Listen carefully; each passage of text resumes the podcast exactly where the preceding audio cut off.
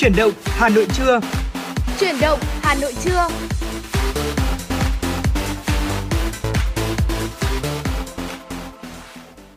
Xin chào quý vị thính giả của chương trình truyền động Hà Nội trưa. Tuấn Kỳ và Phương Nga đã quay trở lại cùng với uh, chương trình rồi đây.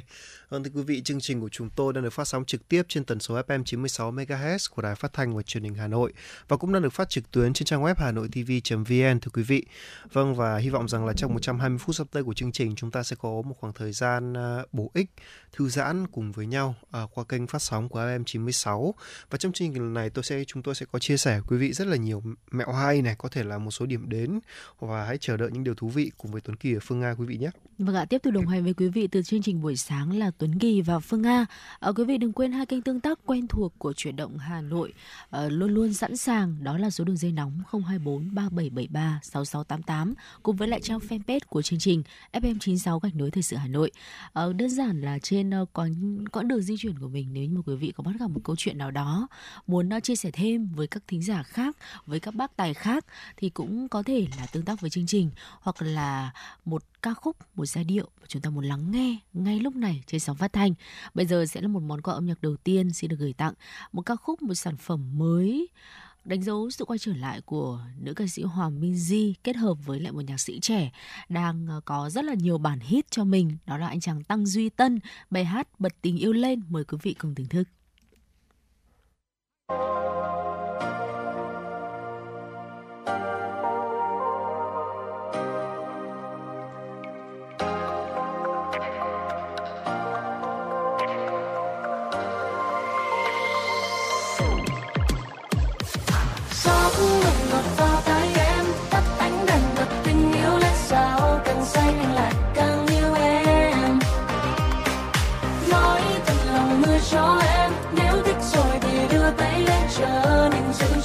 Chẳng vui đâu. Hai ba năm anh đang rơi nhịp chậm thôi em ơi anh không theo kịp em. Mà em đang yêu hay đang trêu đùa vì trong tim anh chỉ có tên của em.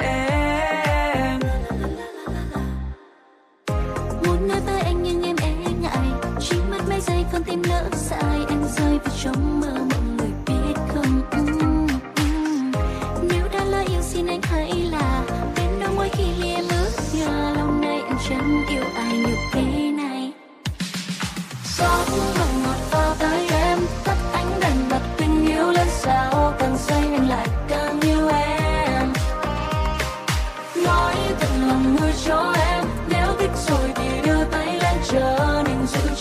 chẳng vui đâu.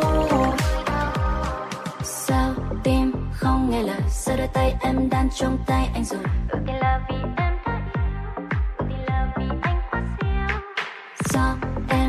do người? Do xem men hay do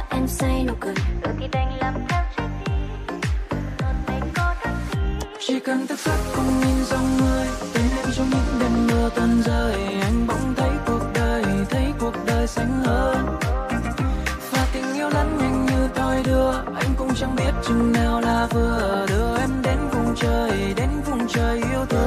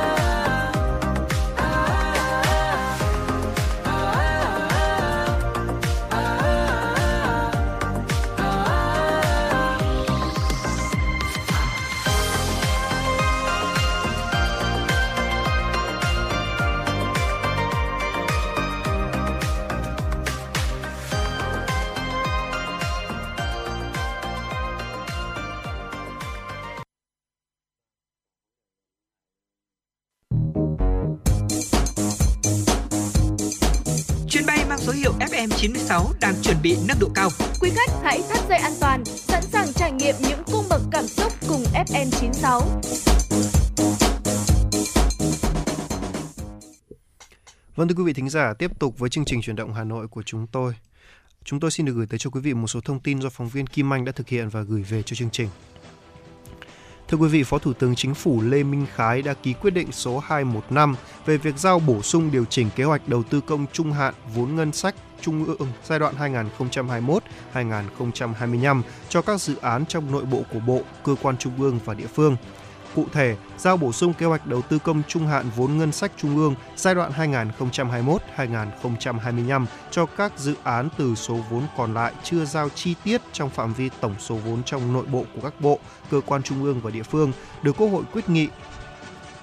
Thủ tướng Chính phủ giao bảo đảm không thay đổi tổng mức vốn kế hoạch đầu tư công trung hạn giai đoạn 2021-2025 theo ngành lĩnh vực đã được Quốc hội quyết nghị điều chỉnh giảm kế hoạch đầu tư công trung hạn vốn ngân sách trung ương giai đoạn 2021-2025 của các dự án được giao kế hoạch đầu tư công trung hạn, đồng thời điều chỉnh tăng kế hoạch đầu tư công trung hạn vốn ngân sách trung ương giai đoạn 2021-2025 cho các dự án nội bộ của các bộ, cơ quan trung ương và địa phương. Bảo đảm không làm thay đổi tổng mức vốn kế hoạch đầu tư công trung hạn giai đoạn 2021-2025 theo ngành, lĩnh vực đã được Quốc hội quyết nghị Thưa quý vị, Hiệp hội Thép Việt Nam VSA vừa thông tin về tình hình sản xuất và tiêu thụ thép 2 tháng đầu năm 2023 với các chỉ số về sản xuất, tiêu thụ nội địa lẫn xuất khẩu đều giảm mạnh. Dù bức tranh kinh tế 2 tháng đầu năm 2023 đã có những tín hiệu khả quan với một số chỉ tiêu đã có sự khởi sắc như tỷ lệ vốn thực hiện từ nguồn ngân sách nhà nước tăng 3,2% so với cùng kỳ, vốn đầu tư trực tiếp nước ngoài FDI đăng ký mới gấp 3 lần, Tuy vậy, chỉ số sản xuất công nghiệp giảm ở nhiều địa phương có quy mô công nghiệp lớn, số doanh nghiệp đăng ký thành lập mới và quay trở lại hoạt động đã thấp hơn nhiều số doanh nghiệp rút lui khỏi thị trường. Các yếu tố này tiếp tục tác động đến hoạt động sản xuất, tiêu thụ thép các loại. Thống kê của VSS trong tháng 2, tình hình sản xuất tiêu thụ đã tăng trở lại so với tháng 1, nhưng so với cùng kỳ vẫn chưa khởi sắc. Sản xuất thép thành phẩm đạt 2,35 triệu tấn, tăng 21,91% so với tháng 1 2023, nhưng giảm 8,9% so với cùng kỳ năm ngoái bán hàng thép các loại đạt 2,08 triệu tấn, tăng 18,13% so với tháng trước, giảm 19% so với cùng kỳ.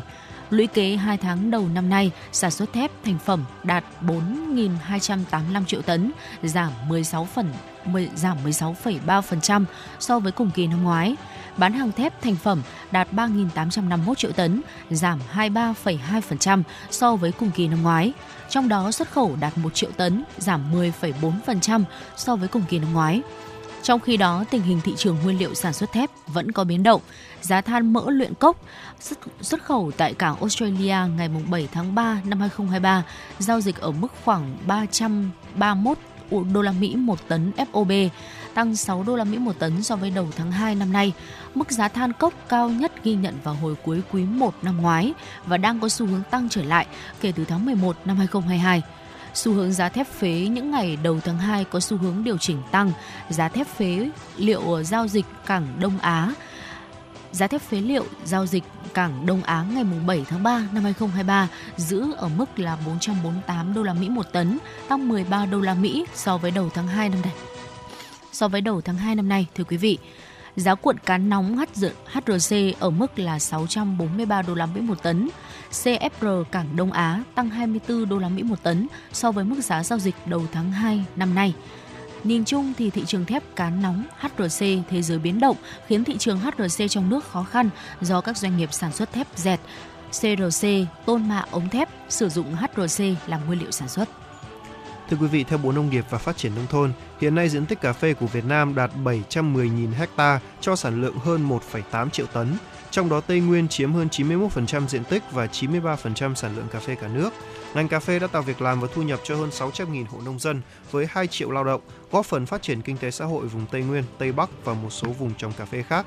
Hiện tại Việt Nam là nước xuất khẩu cà phê đứng thứ hai chỉ sau Brazil và đứng thứ nhất về xuất khẩu cà phê Robusta trên thế giới. Mặc dù cà phê đã xuất khẩu tới 85 quốc gia nhưng chủ yếu xuất khẩu ở dạng thô, chưa qua chế biến nên giá trị gia tăng chưa cao. Do đó, ngoài việc giữ vững năng suất, các doanh nghiệp cần quan tâm nhiều hơn nữa đến chất lượng để đáp ứng được nhu cầu ngày càng cao của thị trường. Thưa quý vị, thành phố Hà Nội sẽ tổ chức đào tạo trình độ sơ cấp, đào tạo dưới 3 tháng cho 14.720 người. Trong đó, đào tạo cho lao động là phụ nữ, lao động nông thôn, người khuyết tật, người lao động bị thu hồi đất nông nghiệp, đất kinh doanh, người chấp hành xong hình phạt tù, đào tạo cho thanh niên hoàn thành nghĩa vụ quân sự, nghĩa vụ công an, thanh niên tình nguyện, hoàn thành nhiệm vụ thực hiện chương trình, dự án phát triển kinh tế xã hội, Thông qua đào tạo góp phần nâng tỷ lệ lao động qua đào tạo đạt 73,2%, trong đó tỷ lệ lao động có bằng cấp, chứng chỉ đạt từ 52,5% trở lên. Để làm tốt nhiệm vụ này, Ủy ban nhân dân thành phố giao các sở ngành liên quan và chính quyền các địa phương huy động sự tham gia của hệ thống chính trị và mọi tầng lớp nhân dân, tạo sự phối kết hợp chặt chẽ giữa các cấp, ngành trên địa bàn thành phố trong việc triển khai thực hiện có hiệu quả kế hoạch đào tạo trình độ sơ cấp, đào tạo dưới 3 tháng trên địa bàn thành phố. Ủy ban nhân dân thành phố cũng lưu ý đào tạo nghề gắn với chiến lược, quy hoạch, kế hoạch phát triển kinh tế xã hội và các chương trình của thành phố và từng địa phương, tổ chức đào tạo bảo đảm đúng quy định pháp luật hiện hành. Vâng thưa quý vị, vừa rồi là một số thông tin chúng tôi muốn gửi tới cho quý vị trong chương trình chuyển động Hà Nội trưa ngày hôm nay. À, nếu như quý vị thính giả muốn yêu cầu một giai điệu âm nhạc hay là một ca khúc gì đó hãy liên hệ với chúng tôi qua số điện thoại là 024 3773 6688 hoặc gọi điện thông hoặc là tương tác với chúng tôi qua kênh FM 96 Thời sự Hà Nội quý vị nhé. Vâng ạ, có tiếp theo chương trình thì mời quý vị chúng ta cùng à, thưởng thức một ca khúc âm nhạc quay trở lại với không gian âm nhạc của FM96, một sáng tác của nhạc sĩ Minh Thụy được thể hiện bởi ca sĩ Phương Linh. Cảm ơn anh, mời quý vị cùng lắng nghe.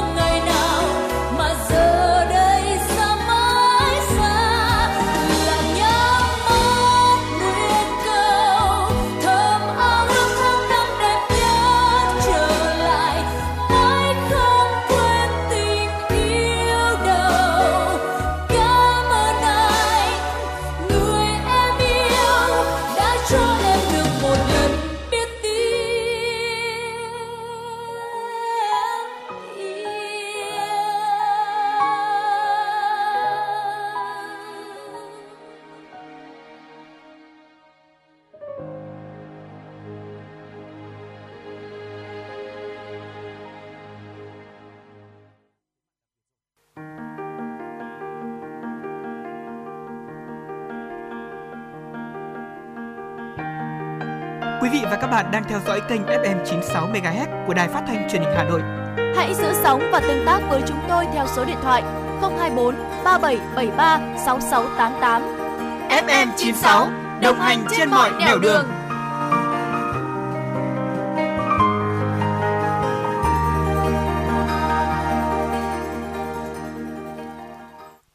Vâng thưa quý vị thính giả đến với chương trình à, tiếp tục với chuyển động Hà Nội của chúng tôi. Xin mời quý vị thính giả cùng đến với chương trình FM du lịch ạ. À, vâng thưa quý vị, à, phải nói rằng là có một cái đặc sản ở Gia Lai và có lẽ rằng là nghe xong thì à, nghe nghe đến cái tên gọi thì có lẽ là chúng ta sẽ ngửi ngay cái, cái, cái mùi của nó nhưng mà sự thật là như thế nào thì không thể nào mà có lẽ chúng ta phải trực tiếp trải nghiệm thấy như thế nào đúng không ạ? hơi tò mò này vừa có phần tò mò vừa có phần e dè trước cái món ăn này nhưng mà nó lại là đặc sản của vùng đất Gia Lai thưa quý vị Ờ, chúng tôi muốn giới thiệu tới quý vị qua tiểu mục FM du lịch ngày hôm nay món bún cua thối chỉ có ở Gia Lai mới có Ờ, Ừ. chúng ta đã từng nghe đến ờ, hàng ờ, bên ờ, cạnh nước chúng ta Trung Quốc là có một cái món rất là nổi tiếng đó là đậu phụ thối đúng không Đúng và chúng ta vậy. đã từng xem người ta ăn ở trên phim rất là nhiều lần trên các cái chương trình trải nghiệm trên TV rất là nhiều lần nhưng mà mình xem như thế thì mình cảm giác được là mình khó mà có thể thưởng thức được cái món ăn đấy. Không biết là Tuấn Kỳ đã đã từng thưởng thức đậu phụ thối của Trung Quốc chưa? À, tôi thì mới được ngửi qua thôi nhưng, nhưng À. mà ngay sau khi ngửi ngửi xong thì ai còn dám ăn nữa. Ấy nhưng Ừ. người ta bảo là ngon thì thì tôi cũng chả biết là nó ngon chỗ nào nhưng mà đôi khi có một số món ăn ấy là ngửi thấy mùi thôi chúng ta thấy sợ rồi. Ừ. và đúng không ạ? Giống như kiểu là khi người nước ngoài đến và ăn thử mắm tôm của chúng ta vậy họ chỉ cần họ, họ, nghe mắm tôm thì chưa thấy gì đâu nhưng ngửi thấy mùi thấy sợ rồi có đúng không nào? Ừ, vẫn có số ít người người ta lại thấy đó là một đặc sản. Đúng rồi vậy. Ờm, nhưng mà nó là kén người ăn đúng không? Không biết là cái Ừ. món ăn sắp tới mà chúng ta giới thiệu này có kén người ăn không hả chị Phương Anh đây là chúng ta sẽ thử ờ, đi sâu luôn vào món bún cua thối của Gia Lai quý vị nhé. À, nếu như mà có dịp du, lịch Gia Lai và tình cờ ngửi thấy một mùi khó chịu khi đi ngang qua quán ăn thì chúng ta sẽ phải dừng lại để xem mùi hương đó từ đâu và đặt một câu hỏi là nó là cái gì. Ờ, món đặc sản Gia Lai này tỏa ra mùi hương khiến thực khách nhiều thực khách phải chạy xa. à, có tên là bún cua thối. Bún cua thối có một tên gọi khác, có hai tên gọi khác đó là bún móng cua hay là bún thối nữa là đặc sản ở phố núi Pleiku, tỉnh Gia Lai. Người dân địa phương gọi tên món ăn này như vậy để nhằm phân biệt với bún riêu cua hay là các món chế biến từ cua khác. Và đúng như tên gọi của nó thì bún cua thối gồm có hai nguyên liệu chính là bún và cua.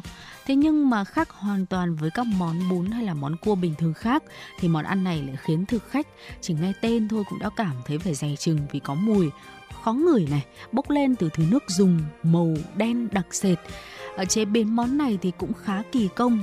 Cua đồng tươi sau khi mua về được ờ, rửa sạch, bỏ phần mai, lấy phần thân, đem giã hoặc xay nhuyễn rồi lọc lấy nước. Nước cua tươi được ủ lên men khoảng một ngày đêm cho đến khi chuyển màu đen và bốc mùi nồng, hơi thum thủm thì đem ra chế biến. Khi ờ, ủ nước cua thì phải đảm bảo đủ và đúng thời gian để có được cái mùi thơm đạt chuẩn của món ăn này. Nếu như mà nước cua nặng mùi quá hay là ít mùi thì khi nấu bún cũng không đảm bảo được ờ, cái cái cái tiêu chuẩn của món bún cua thối. Đúng là như vậy. Thực ra thì nghe các cách chế biến này, tôi vậy nhớ đến món bún riêu cua vì nó cũng trải qua những cái bước sàng bước lọc nhưng mỗi tội là có thêm một bước nữa là lên men thôi đúng không ạ? Đó và thoạt nhìn thì bún cua thối khiến cho thực khách phải đúng phải là toát mồ hôi bởi vì vẻ ngoài thì lại vô cùng hấp dẫn.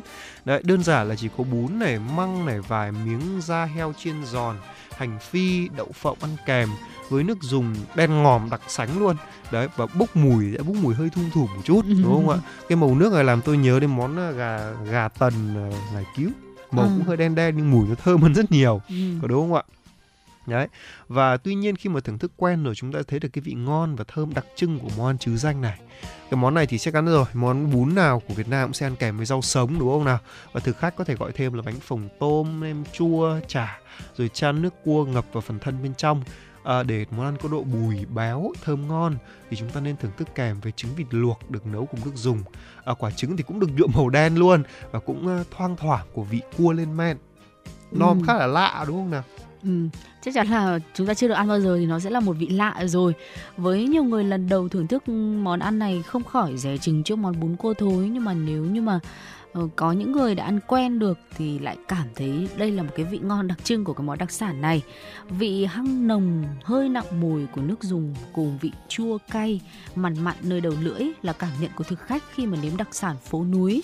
à, chúng ta trộn đều các nguyên liệu từ từ thưởng thức rồi là xì sụp hút phần nước cua còn đọng lại thực khách cảm nhận được hết tinh hoa của món ăn đang tan chậm trong khoang miệng và mỗi suất bún cua này thì cũng rất là rẻ thôi. Đặc sản ở phố núi Pleiku Gia Lai chỉ có giá từ 10 đến 15 nghìn đồng. Món ăn bình dân tuy, tuy khiến cho nhiều người. Ban đầu ái ngại nhưng mà lại đang là một đặc sản chứ danh của vùng cao nguyên. Nếu như ai được thưởng thức một lần sẽ nhớ mãi hương vị độc đáo không phải món ăn nào cũng có. Vâng, phải nói rằng là món ăn à, nào ở trên Việt Nam ở trên đất nước Việt Nam của chúng ta thì cũng sẽ có một cái vị đặc trưng riêng. Có đúng không ạ? Có thể là hơi khó chịu một tí nhưng mà rồi dần dần chúng ta sẽ quen thôi. Nó cũng là một cái thứ tinh hoa ẩm thực có lẽ rằng là chúng ta cũng phải một lần thưởng thức xem nó như thế nào đúng không ạ? Ví dụ như là cái món mắm tôm chẳng hạn, tôi nghĩ lần đầu tiên ăn thì ai không phải ai cũng quen được đâu đúng không ạ? Có một số người chị Phương Nga là người Hà Nội gốc nha mà bảo là ăn mắm tôm còn không ăn được thì có lẽ rằng là cái món bún cua thối của Gia Lai này chắc chúng ta cũng phải phải từ từ thưởng thức và từ Ừ. từ thì mới hiểu được cái ngon của nó. Nếu như mà chúng ta đã hiểu món ăn rồi thì có lẽ là mọi thứ đều sẽ hanh thông thôi, có đúng không ạ? Ừ, vâng, hy vọng là trong một dịp gần nhất tới Gia Lai thì chúng ta cũng thể ghé ít nhất là chúng ta ghé qua được cái nơi mà họ làm ra cái món ăn này và quan sát và nhìn xem là cái món ăn này nó như thế nào. Còn thì à, câu chuyện mà có dám thử nó hay không thì một cái câu chuyện là sau khi mà chúng ta nhìn nhìn nó tận mắt đã. Và đó là chia sẻ của chúng tôi trong tiểu mục FM du lịch ngày hôm nay. Ờ, chúng tôi mời quý vị đến với vùng đất ờ, cao nguyên Pleiku Gia Lai để chúng ta khám phá về món đặc sản. Ở đây món là bún cua thối. Và nếu như mà quý vị thính giả đang nghe chương trình à, ai chúng ta có cho mình một cái trải nghiệm riêng với cái món ăn này rồi cảm nhận riêng nữa thì quý vị có thể chia sẻ thêm để cho các MC chương trình được biết nhé. Ở hai kênh tương tác quen thuộc sẽ được chia sẻ lại. Ờ, fanpage của chương trình FM96 gạch nối thời sự Hà Nội cùng với lại số điện thoại nóng 024 3773 6688 và ngay lúc này thì chúng tôi cũng đã nhận được một yêu cầu âm nhạc uh, phát trực tiếp trên sóng FM 96 rồi. Ca khúc của Văn Mai Hương Chim quý trong lồng mời quý vị cùng thưởng thức.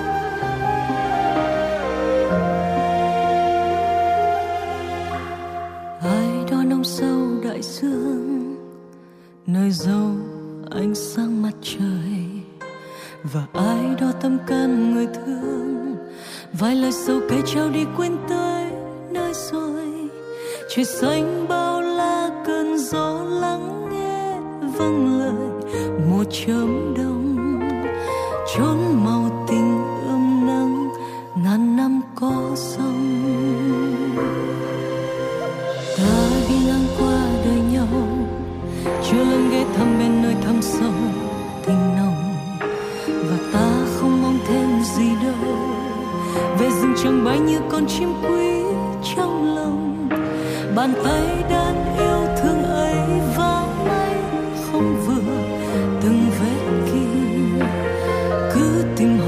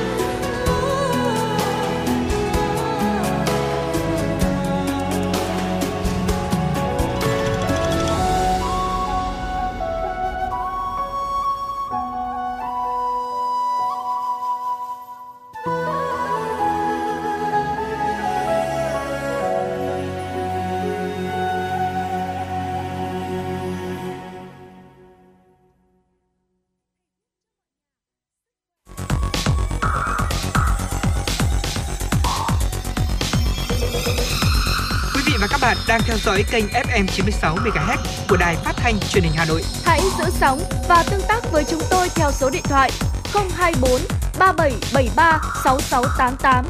FM 96 đồng, đồng hành trên, trên mọi nẻo đường. đường.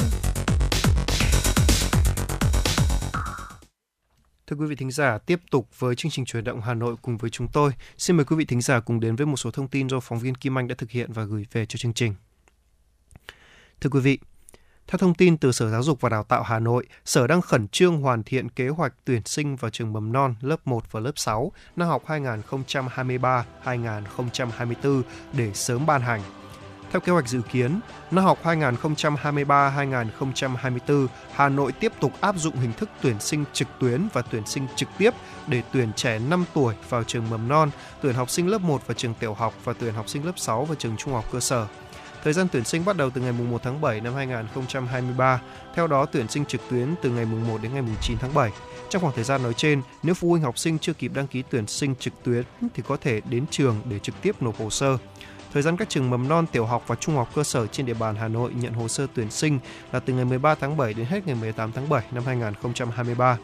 Theo thống kê sơ bộ của Sở Giáo dục và Đào tạo Hà Nội, năm học 2023-2024, số lượng học sinh trong tuổi tuyển sinh ở các lớp đầu cấp tăng hơn so với năm học 2023-2022-2023 thưa quý vị. Đáng chú ý, số học sinh trong độ tuổi tuyển sinh vào lớp 6 năm học 2023-2024 tăng hơn năm học trước khoảng 38.000 em. Theo báo cáo của Công đoàn viên chức Việt Nam, trong điều kiện dịch bệnh được kiểm soát tốt, quý 1 năm 2023, Công đoàn viên chức Việt Nam đã tiếp tục đẩy mạnh công tác chăm lo cải thiện đời sống vật chất, tinh thần cho cán bộ, công chức, viên chức, đoàn viên công đoàn. Theo đó, Công đoàn viên chức Việt Nam đã trao gần 2.500 xuất quà cho đoàn viên người lao động.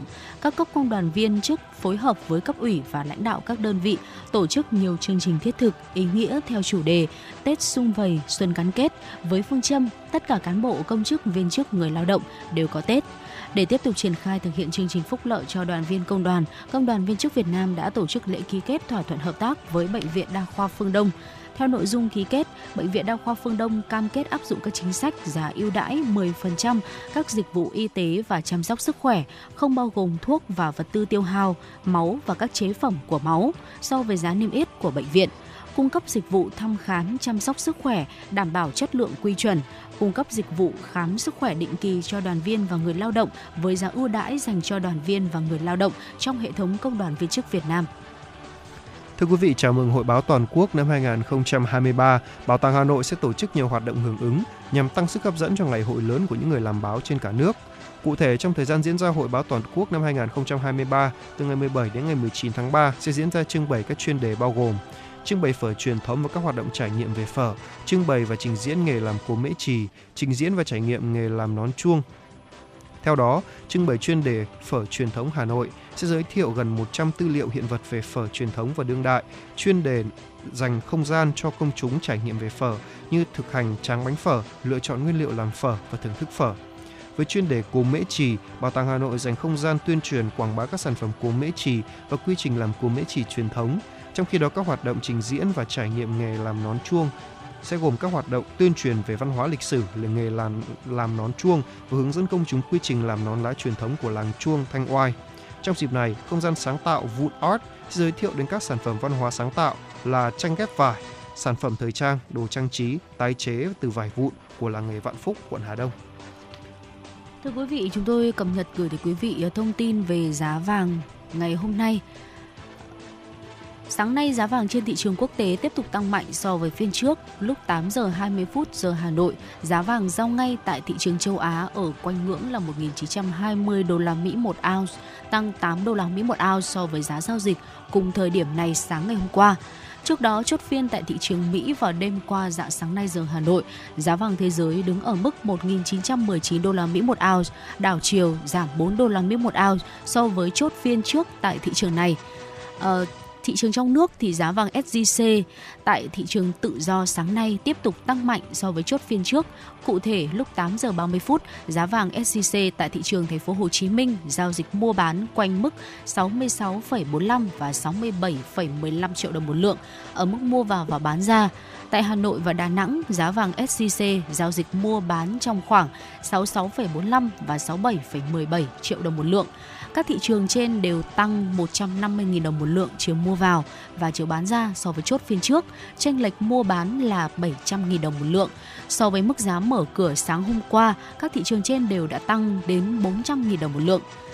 Giá vàng SJC tại tập đoàn Doji niêm yết trên thị trường Hà Nội mua bán quanh mức là 66,4 và 67,1 triệu đồng một lượng cũng tăng mạnh 400.000 đồng một lượng chiều mua vào và tăng mạnh 150.000 đồng một lượng chiều bán ra so với chốt phiên trước, chênh lệch mua bán là 700.000 đồng một lượng. Giá vàng SJC tại công ty Phú Quý là 66,35 và 67,15 triệu đồng một lượng, tăng 150.000 đồng một lượng chiều mua vào và chiều bán ra so với chốt phiên trước, chênh lệch mua bán đồng thời là 700.000 đồng một lượng. Giá vàng nhẫn tròn trơn Phú Quý 24K được công ty Phú Quý niêm yết mua bán ở mức là 54,1 và 55 triệu đồng một lượng, tăng 100.000 đồng một lượng cả chiều mua vào và chiều bán ra so với chốt phiên trước, chênh lệch mua bán là 900.000 đồng một lượng. Vàng nhẫn Doji 4 con 9 của tập đoàn Doji niêm yết giá mua bán tại Hà Nội quanh mức là 54,05 và 54,8 triệu đồng một lượng, tăng 30.000 đồng một lượng chiều mua vào và giảm 20.000 đồng một lượng chiều bán ra so với chốt phiên trước, tranh lệch mua bán là 750.000 đồng một lượng. Ờ, trong bối cảnh thị trường tài chính tạm bớt đi lo ngại, thị trường lao động vẫn tích cực ở bất chấp lãi suất cao thì đã khiến giới đầu tư chốt lời vàng sớm và chờ đợi cơ hội mới. Tuy nhiên, chuyên gia nhận định thị trường vẫn còn nhiều rủi ro chưa lường hết, trong đó có việc các ngân hàng trung ương tiếp tục tăng lãi suất. Đêm qua và dạng sáng nay thì Ngân hàng Trung ương châu Âu ECB họp kỳ tháng 3 và đưa ra quyết định tăng 0,5% lãi suất đồng euro. Giữa tuần sau, Cục Dự trữ Liên bang Mỹ Fed sẽ họp và dự báo tăng 0,25%. Các chuyên gia cho rằng lãi suất các đồng tiền chủ chốt thanh toán quốc tế còn tăng sẽ gây áp lực lên các nền kinh tế và tổ chức tài chính, nhất là các nền kinh tế và tổ chức có vay nợ nhiều. Khi gặp khó khăn thì các khoản nợ lại gia tăng do đồng tiền mạnh như là đô la Mỹ, euro tăng giá. Do đó, giới đầu tư vẫn nắm giữ vàng và chốt lời một phần. Rủi ro sẽ còn dẫn dắt giá vàng tăng tốt trong thời gian trong thời gian tới ạ. Vâng thưa quý vị, vừa rồi là một số thông tin chúng tôi muốn gửi tới cho quý vị trong chương trình truyền động Hà Nội chiều ngày hôm nay. Và thưa quý vị, tiếp tục với chương trình truyền động Hà Nội của chúng tôi thì xin mời quý vị hãy cùng à, thưởng thức một giai đoạn âm nhạc.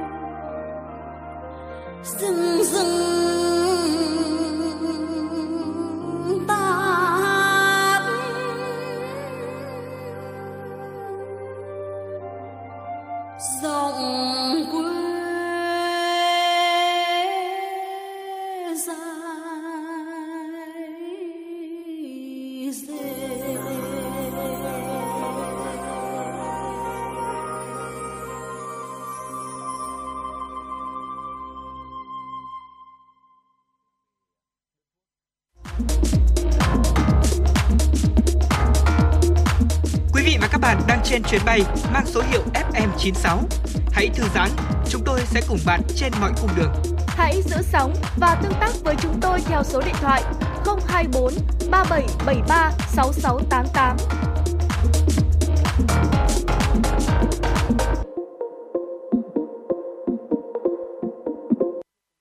Vâng thưa quý vị, tiếp tục đến với một tiểu mục của chúng tôi như một tiểu mục dành cho các bác tài. Đấy, từ mục này dành riêng mà chị Phương Nga đã gọi là chuẩn bị về một số những vấn đề về xe cộ mà chúng mà cụ thể ở đây là vấn đề về chiếc vô lăng của chúng ta, một bộ phận cực kỳ quan trọng trong ờ, một chiếc xe ô tô của đúng không nào? Và lý do tại sao mà vô lăng bị lệch và ngay sau đây thì Tuấn Kỳ và Phương Nga sẽ chia sẻ về bốn nguyên nhân thường gặp À, phải nói rằng là xe bị lệch là nguyên nhân lớn khiến cho vô lăng của xe bị lệch tâm và điều này không chỉ làm giảm độ chính xác khi lái xe mà còn tiềm ẩn nhiều nguy cơ rủi ro mất an toàn nữa đúng không ạ? Ừ, và vô lăng bị lệch thì là một hiện tượng khá phổ biến sau khi mà uh, các bác tài đã sử dụng xe trong một thời gian dài. Dấu hiệu cho thấy vô lăng bị lệch khi mà uh, chúng ta không tác động nhưng mà vô lăng vẫn tự động xoay sang một bên. Điều này khiến xe chạy theo đường cong thay vì là đường thẳng và nếu muốn chạy thẳng thì người lái sẽ phải ghi chặt lấy vô lăng, rất là khó chịu. Ở phần lớn các vấn đề liên quan đến vô lăng bị lệch là do lỗi trực tiếp của việc à, căn chỉnh trục bánh trước chưa được chính xác. À, tuy nhiên nguyên nhân sâu xa của sự sai lệch này thì thường khác nhau tùy theo từng trường hợp và chúng tôi sẽ chia sẻ tới quý vị khoảng 4 ngôn bốn nguyên nhân thường gặp phổ biến nhất dẫn đến hiện tượng là vô lăng xe của chúng ta bị lệch nhé. Vâng, đầu tiên đó là việc hao mòn bình thường. À, theo thời gian thì các chi tiết của hệ thống lái bị cũ khiến cho các điểm nối mấu chốt giữa các uh, chi tiết của xe có độ rơ và đến một thời hạn thì điều này cũng sẽ khiến liên kết của các chi tiết bị sai lệch so với thông số kỹ thuật ban đầu. Chính vì lý do này mà hầu hết các nhà sản xuất lốp xe lớn thường khuyến nghị người dùng là nên căn chỉnh lại trục bánh trước à, ngay sau à, 4 lần thay lốp Mặc dù các bộ phận phía trước sẽ bị mài mòn ở một mức độ nhất định theo thời gian, nhưng tình trạng mài mòn nghiêm trọng sẽ ảnh hưởng đến tất cả các bộ phận của hệ thống lái cũng như là hệ thống ờ, gọi là treo đó.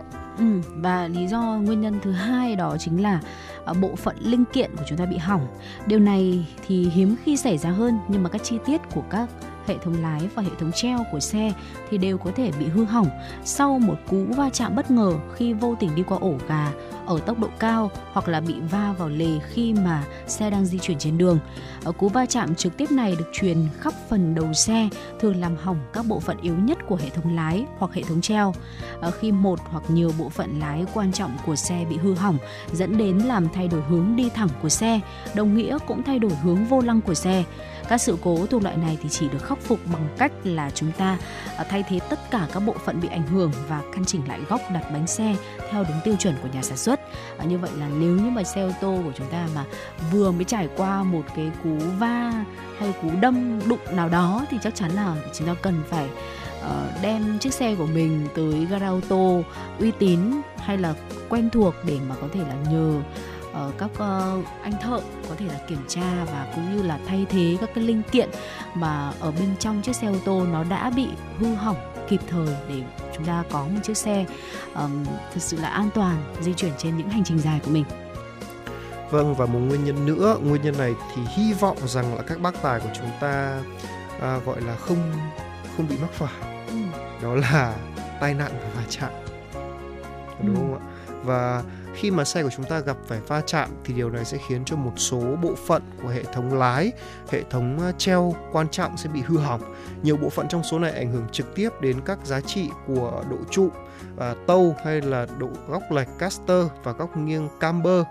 Tuy nhiên thì à, không giống như là hư hỏng bộ phận cơ bản phát sinh khi va phải ổ gà, hư hỏng do tai nạn là nghiêm trọng hơn rất nhiều đó thưa quý vị. À, và thật sự là không may nhưng mà thiệt hại kiểu này thì không phải lúc nào cũng có thể sửa chữa được. Mà có sửa được đi chăng nữa thì cũng rất là tốn kém mà cũng chưa chắc là tốt được như ban đầu đâu đúng không nào? Ừ, chính xác là như thế. Nên là cái việc mà khi mà ra đường chúng ta có những cái lộ trình từ sự suôn sẻ đó là điều mà ai cũng mong muốn. À, điều chỉnh độ cao của xe quá quy định thì là một cái nguyên nhân mà có lẽ là chúng ta không nghĩ tới nó lại có thể gây ra cái việc là vô lăng bị lệch. Hệ thống lái và hệ thống treo của xe được nhà sản xuất điều chỉnh để mang lại khả năng xử lý tốt nhất có thể. Tuy nhiên điều này chỉ đúng nếu như mà chiều cao của xe không bị thay đổi vì bất kỳ lý do gì. À, nếu như mà các bác tài đã lắp thêm những thiết bị để tăng thêm khoảng sáng gầm xe này điều này có thể làm ảnh hưởng đến khả năng căn chỉnh của chiếc xe dẫn đến vô lăng bị lệch khi mà đi thẳng thế nên nếu muốn tăng khoảng sáng gầm xe, tốt nhất là chúng ta hãy tìm đến những chuyên gia có trình độ nhằm đảm bảo khả năng căn chỉnh của xe vẫn đúng như các yêu cầu kỹ thuật của nhà sản xuất. Và đó là bốn ờ, nguyên nhân mà chúng ta thường gặp nhất dẫn đến việc đấy là ờ, vô lăng xe bị lệch ờ, xin được điểm lại. Đó là có thể là do hao mòn bình thường. Điều này thì ai cũng có thể gặp phải.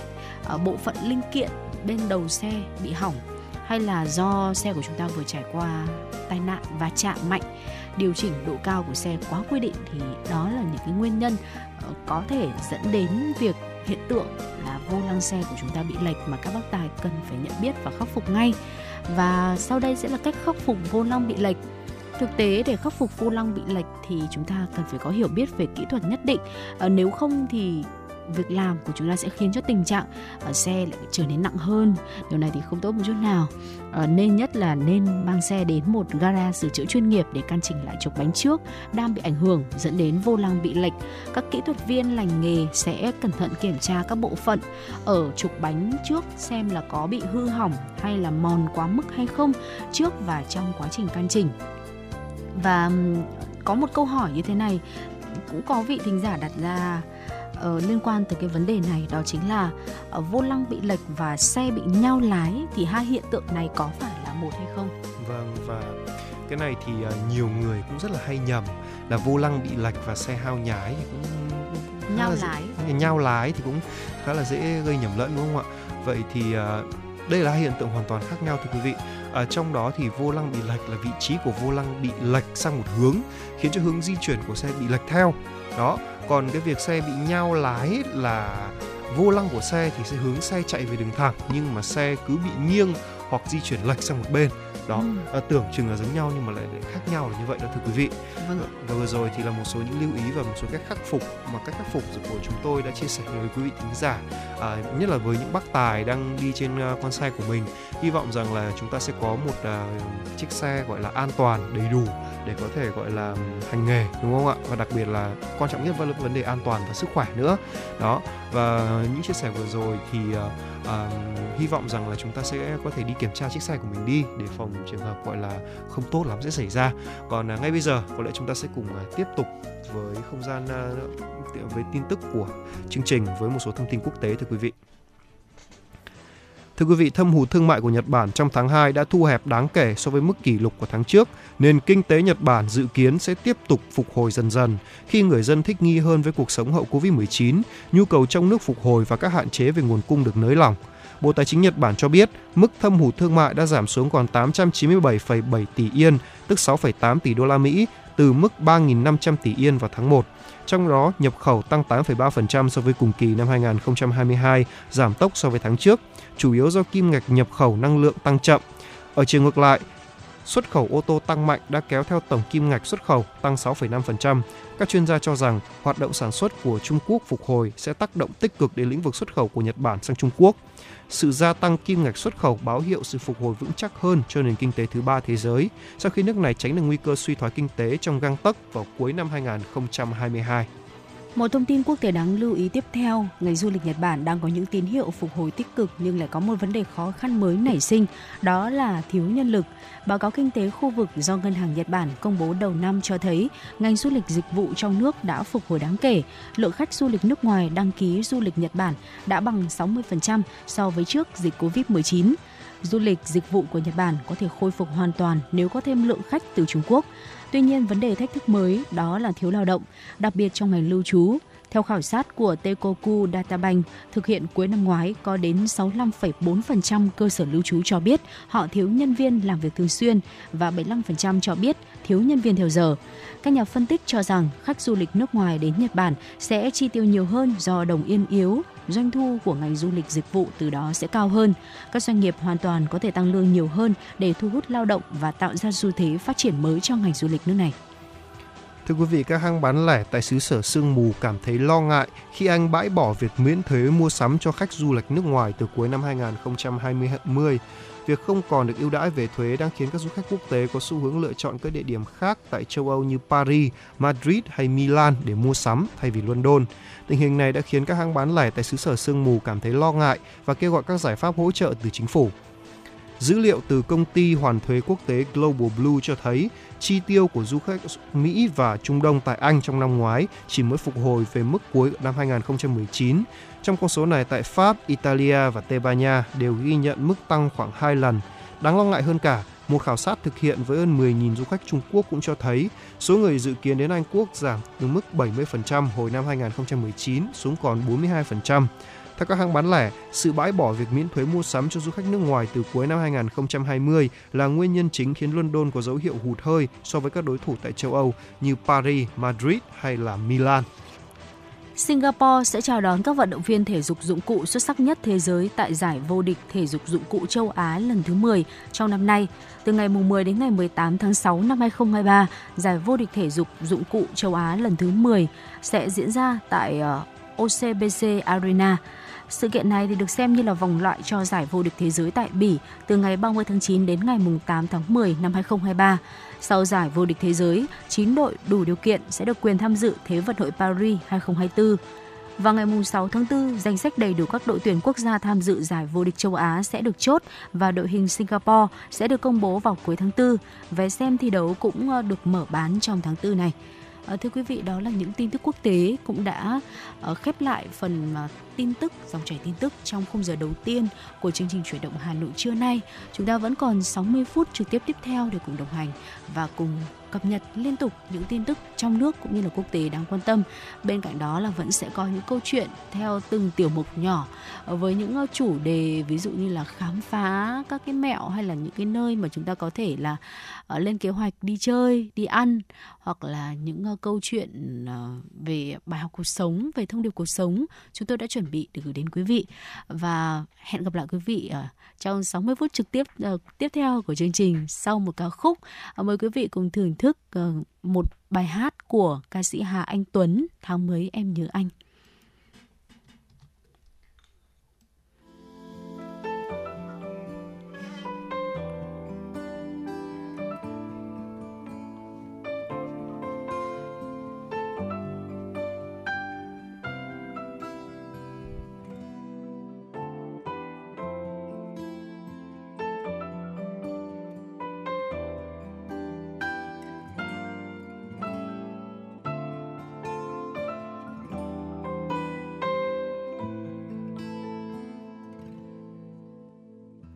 Tháng tư về, cánh hoa phai tàn, mắt ướt nhòe nỗi đau vô lường. Tháng năm buồn vương những phố phường, thấm thoáng bóng người thương. Bước trong cơn mưa rào tháng sau, chợt nhớ tới khi xưa tháng bảy mươi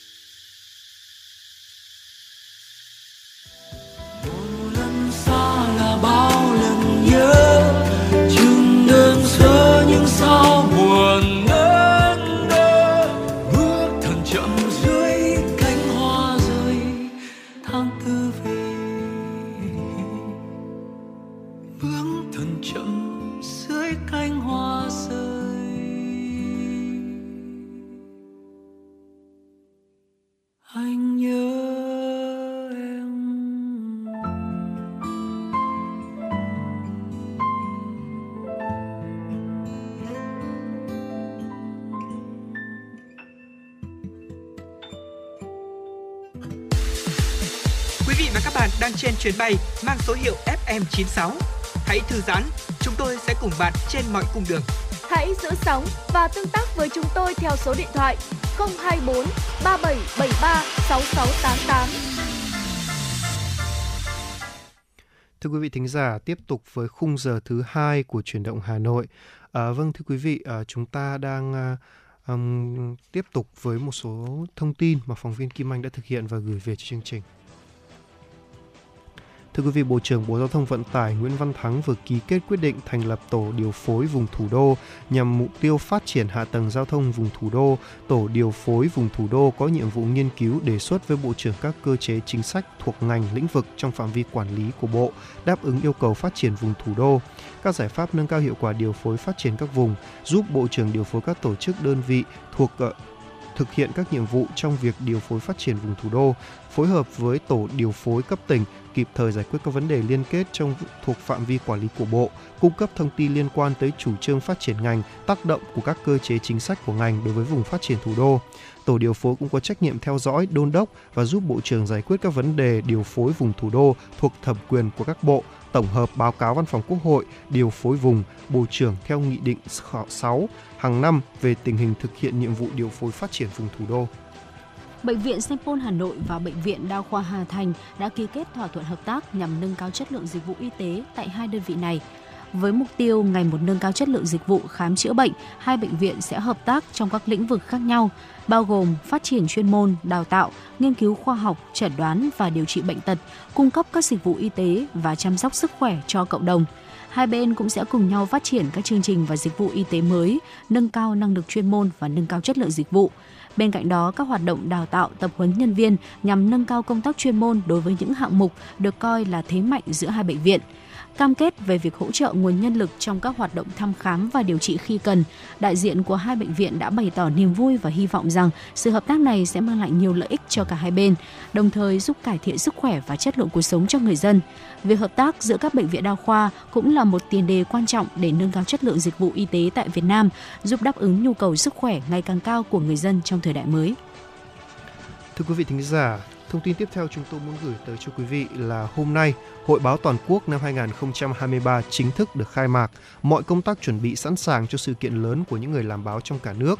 Trước giờ khai mạc, 87 gian trưng bày chuyên đề của các cơ quan báo chí trên toàn quốc đã hoàn thiện, trưng bày các ấn phẩm báo chí tiêu biểu năm 2022 và đầu năm 2023, hứa hẹn tạo sức hấp dẫn đối với công chúng. Hội báo toàn quốc năm nay còn có các hội thảo, tọa đàm, các hoạt động giao lưu văn hóa nghệ thuật thể thao giữa những người làm báo. Bên cạnh đó, ban tổ chức sẽ trao 4 giải thưởng cho các sản phẩm ấn tượng đầu xuân 2023.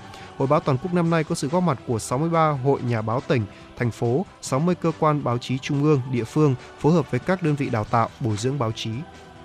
Đó là những tin tức đáng quan tâm tiếp theo mà biên tập viên Kim Anh gửi về cho chương trình chuyển động Hà Nội trưa nay. Còn ờ, quý vị ờ, chúng ta sẽ cùng quay trở lại Ờ, với Phương Nga và Tuấn Kỳ trong tiểu mục Cà phê trưa sau ít phút với một giai điệu âm nhạc. Ờ, mời quý vị cùng thưởng thức ờ, Nước mắt em lau bằng tình yêu mới, một sản phẩm được kết hợp bởi Đà Lạt và ca sĩ Tóc Tiên.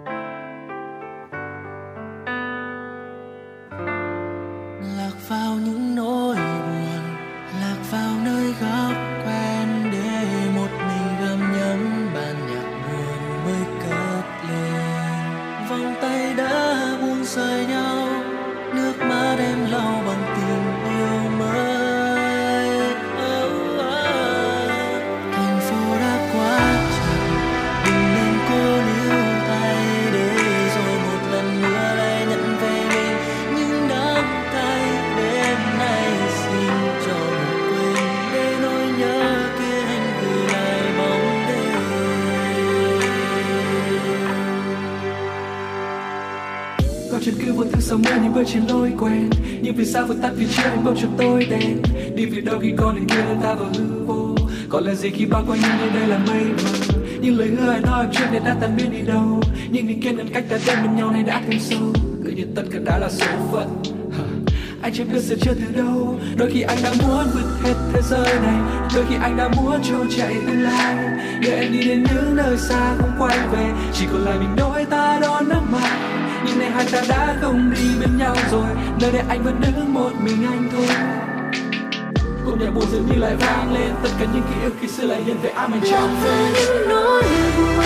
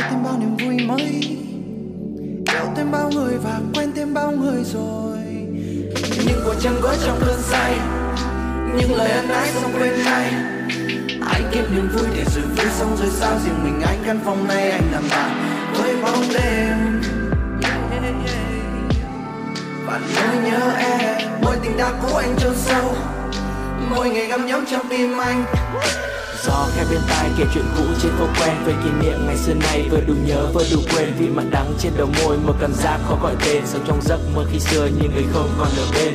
Vì lời ai chưa nói hay vì lời đã nói ra tỉnh dậy sáng hôm sau cơn mưa tâm ta tối qua. Không nhớ bằng cách nào mà đôi chân kia đưa tới nhà, như là mơ đã lên đánh lừa ta rằng mọi thứ đã trôi qua. Nhưng quá khứ đôi khi hiện về ám ảnh như bóng ma. Ở xa lưng không nhìn thấy không có nghĩa là đã xa. Đôi khi trong đêm thấy mình trong mình cũng không lối ra. Để lại thức dậy bên trong thành phố trống rỗng vì thiếu một nửa trong chúng ta. Nhưng về hè cũng thật dài.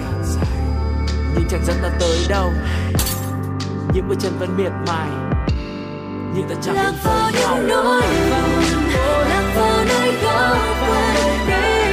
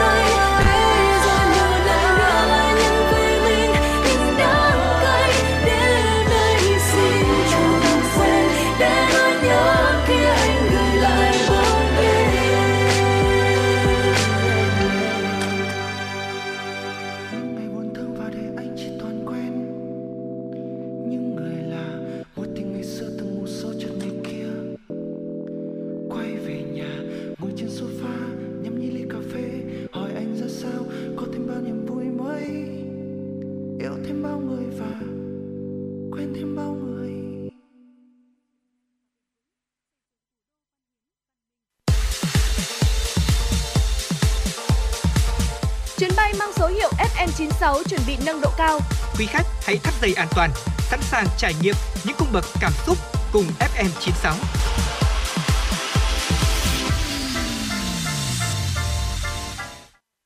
Vâng thưa quý vị, đến với tiểu mục cà phê trưa của FM 96. À, ngay bây giờ thì ờ, vừa rồi khi mà làm kịch bản chị Phương Nga đã sưu tập được một bài viết có tên là Tuổi 30 như một tách trà, muốn thưởng trà ngon phải biết chắt lọc những thứ này ra khỏi cuộc sống. À, bài viết dưới đây là một chia sẻ của Lý Khương Hạ, sinh năm 1990, đã được lan truyền rộng rãi trên trang Yahoo của Trung Quốc à, với một chủ đề liên quan đến tuổi 30 và nó đã thu hút rất nhiều sự chú ý đúng không ạ? Vâng ạ, Và ngay bây giờ- nói là Vâng, chúng tôi sẽ sớm chia sẻ tới quý vị những quan điểm của tác giả này trong bài viết của cô ấy.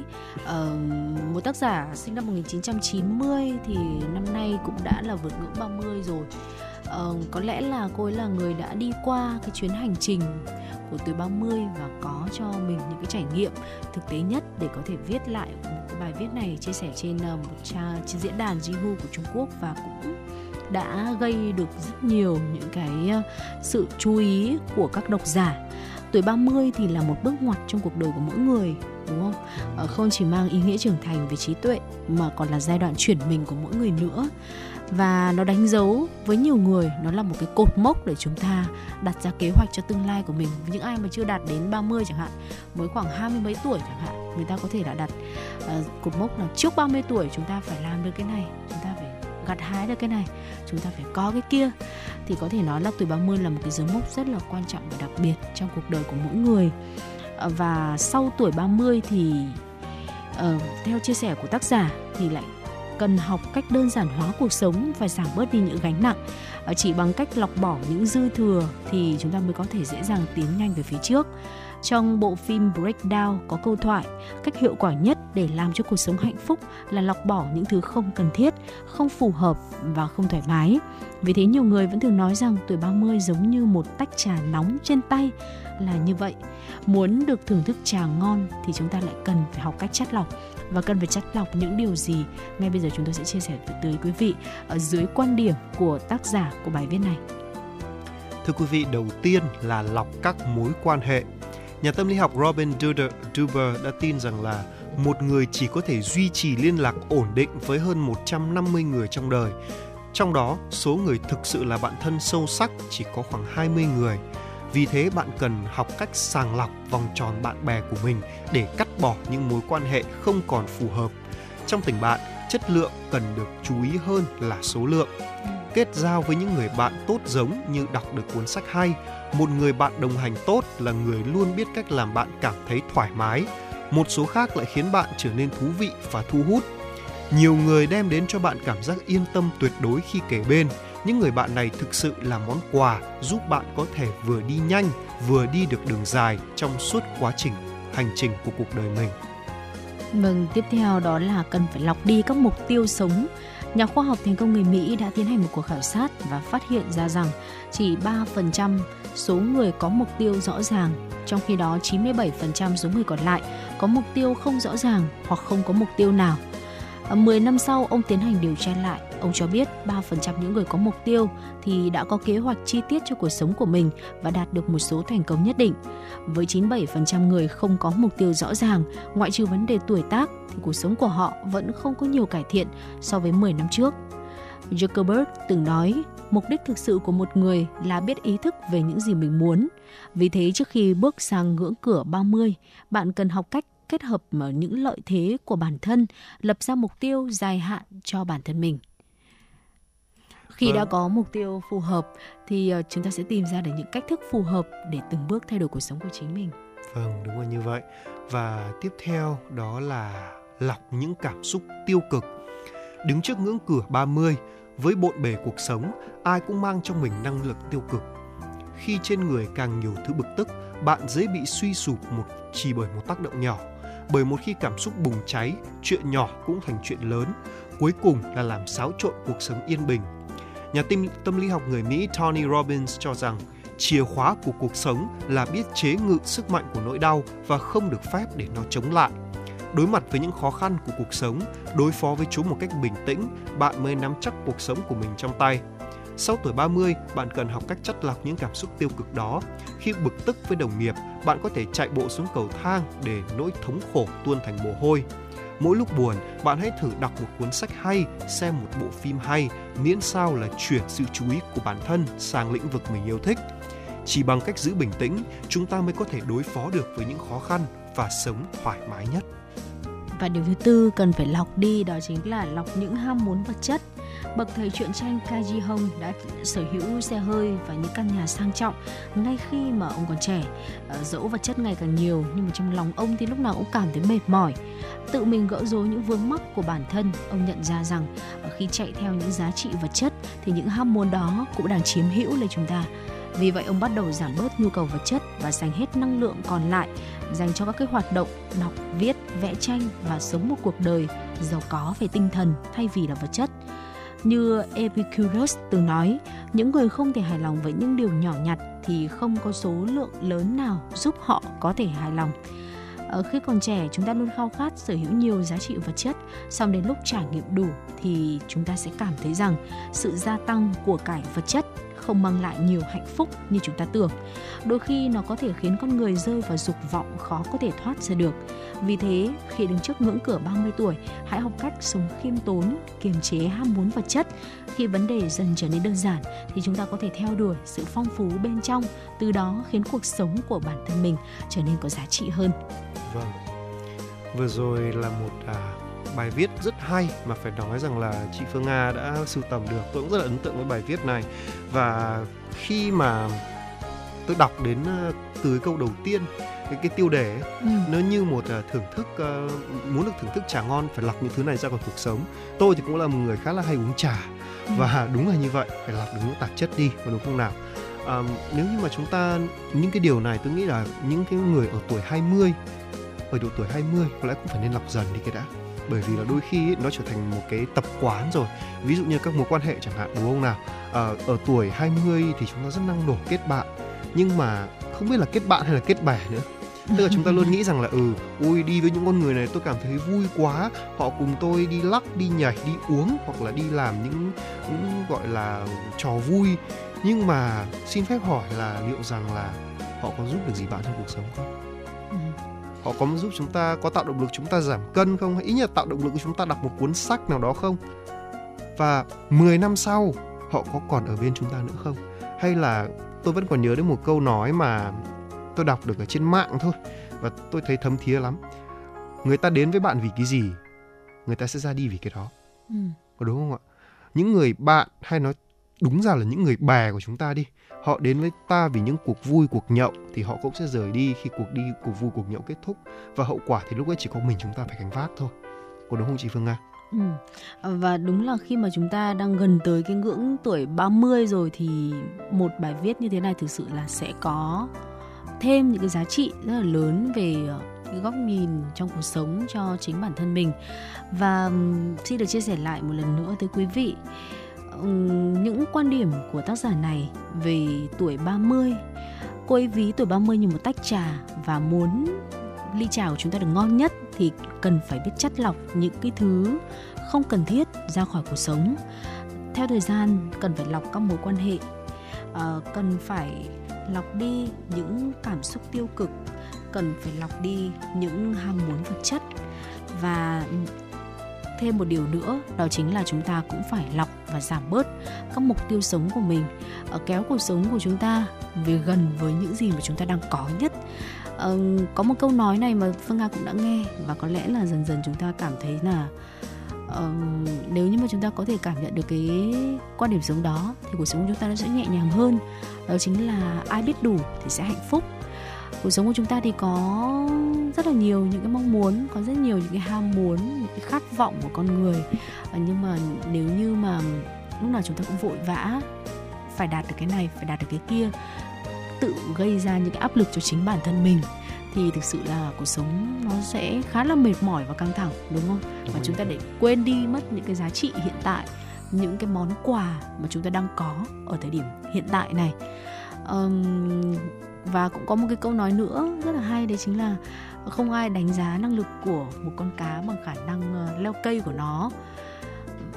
Nên là chúng ta, bản thân mình chỉ cần ngày hôm nay tốt hơn ngày hôm qua thôi, không cần phải so sánh bản thân mình với quá nhiều những người ở xung quanh mình bởi vì mỗi người trong chúng ta sẽ có những cái quan điểm sống này, những cái vạch xuất phát là khác nhau, quá trình, lộ trình phát triển là khác nhau.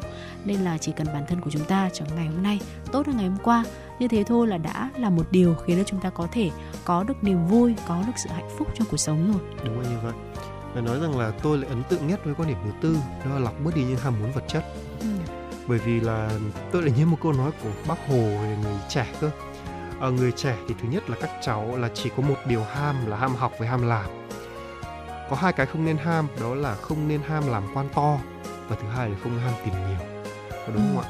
Ngày nay thì tôi lại thấy có một điều khác lắm tức là các trang tin các trang tin đúng không? các trang tin tôi xin phép không dùng từ từ trang báo chỉ chắc các trang tin thôi. Họ thường giật những cái tít về những người trẻ khởi nghiệp và kiếm một hai trăm triệu một tháng hay là một tuần gì đó mà sự thật về những cái điều đó thì không biết là đúng bao nhiêu phần trăm. Khiến Ừ. cho các ờ, những người trẻ bây giờ thì cũng đặt cái giá trị về tiền cao hơn rất nhiều so với những giá trị khác đối với họ thì việc đăng một bức ảnh với những cái món đồ hiệu của Gucci hay là à, Chanel gì đó sẽ quan trọng hơn rất là nhiều so với việc là à, tháng này tôi đã làm được bao nhiêu việc đúng không ạ và tất cả những gì họ làm cho dù ít ỏi đến đâu họ cũng phải cố gắng mua được một cái túi hàng hiệu hay là một món đồ gì đó để thể hiện một cái hình ảnh trên bản của bản thân nhiều hơn là những cái giá trị cốt lõi Ừ. có lẽ rằng là ờ, khi mà ở điện cái những cái món đồ cao cấp như vậy khi khi đến một độ tuổi nào đó chúng ta đeo nó vào người mới thực sự là cảm thấy đẹp thôi chứ những cái, cái thứ đẹp nhất trên đời mà chúng ta treo lên trên người ở cái tuổi trẻ này có lẽ chỉ có là tri thức và học hành tôi Ừ. nghĩ đấy là quan điểm cá nhân của tôi là như vậy thưa quý vị và hy vọng rằng là những lời chia sẻ vừa rồi thì cũng ờ, các quý vị thính giả lớn tuổi có thể chia sẻ cho các vị quý thính giả nh- nhỏ tuổi hơn ờ, con em mình để có thể gọi là có một cái định hướng tốt hơn và ở tuổi 30 chúng ta sẽ bùng nổ rực rỡ quý vị thính giả nhé. Vâng ạ.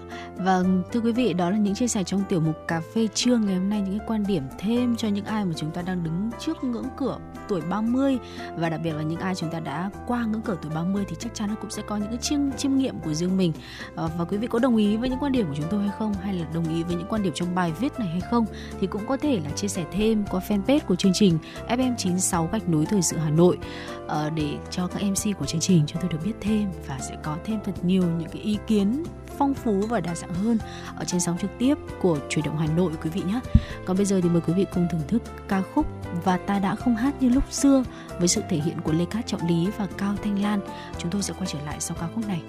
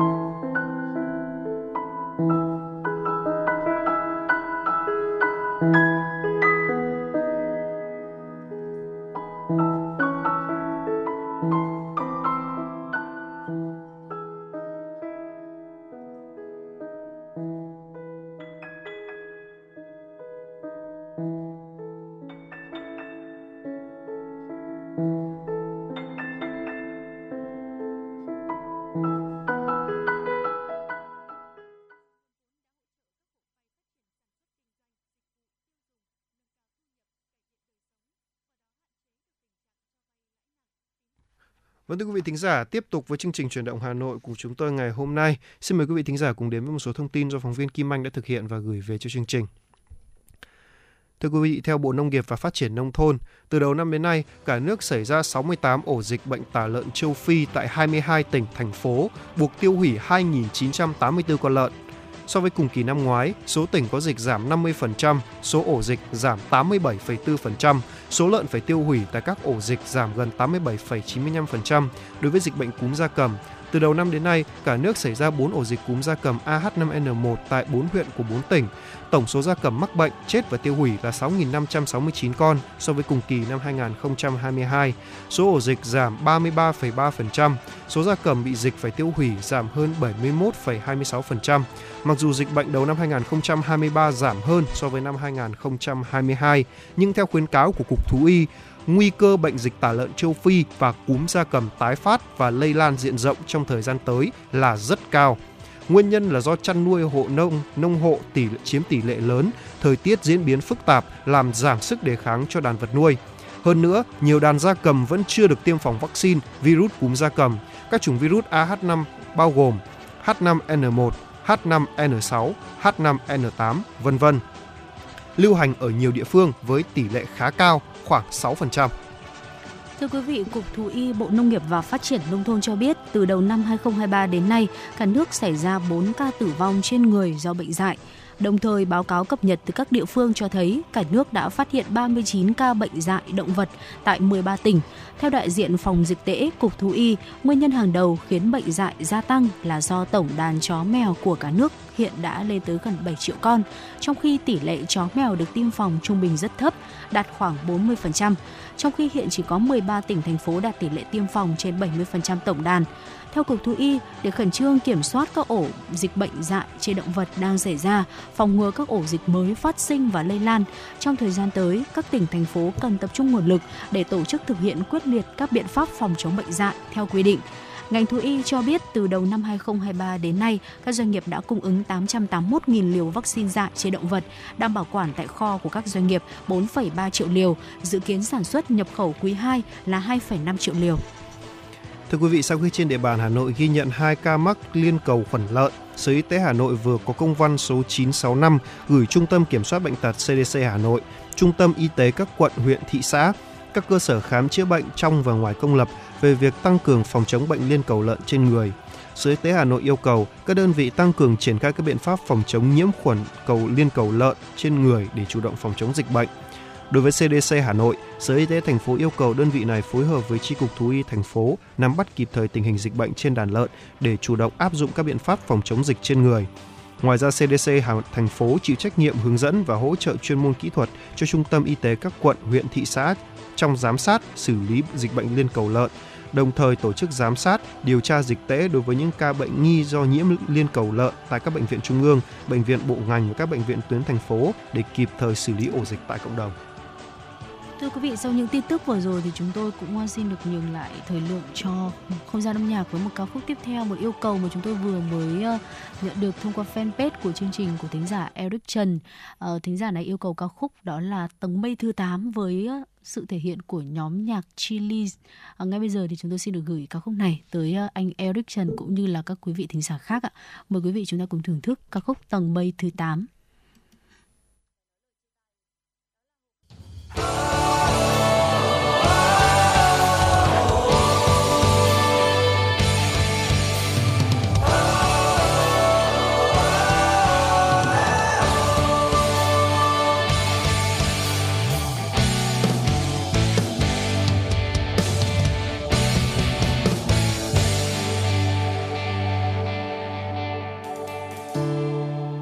Nhìn thấy đích đến cuối cùng, vươn lên trời cao đứng giữa không trung. Qua bao buồn vui đã đến nơi này, tầng mây thứ tám. Khi trăng vừa treo ở giữa thiên hà, đưa tay mình ôm những tháng năm qua, trên mi còn vương những vết thời gian có khi quên đi mất nhưng vỡ tan. Chợt thấy tất cả những giấc mơ như đang có trong tay chờ ta bước đến đây. Và thấy ngàn lần làm mình đau, nay yên giấc trong đêm nhạt màu. Một ngày mình kề vai nhau để lại lo âu chờ đợi.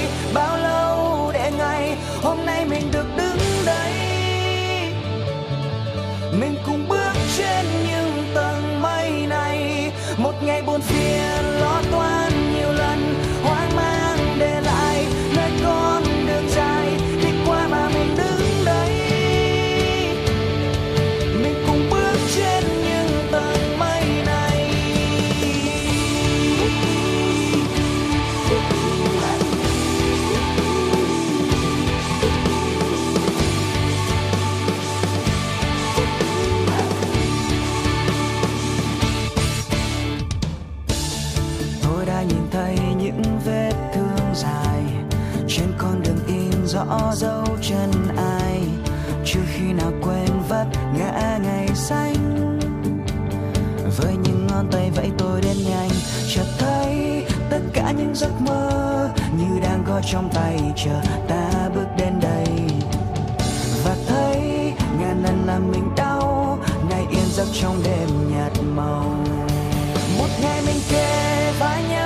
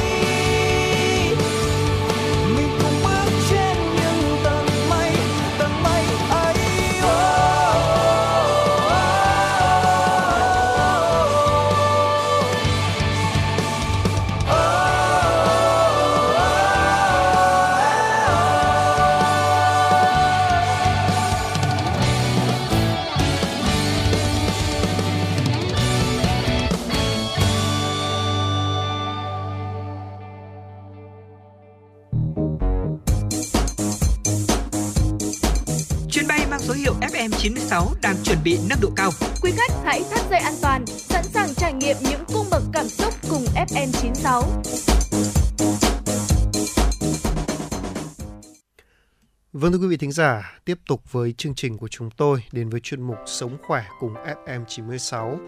À, thời gian gần đây thì là thời điểm giao mùa tại miền Bắc và nó khiến cho các mầm bệnh đường hô hấp phát triển, đặc biệt là ở trẻ nhỏ bởi à, hệ miễn dịch của trẻ vẫn còn non yếu và bác sĩ cũng khuyên cáo rằng là trẻ nhập viện vì cúm tăng đột biến à, thì bác sĩ khuyên cáo chúng ta là hãy à, đưa trẻ đi khám ngay nếu thấy một số dấu hiệu này.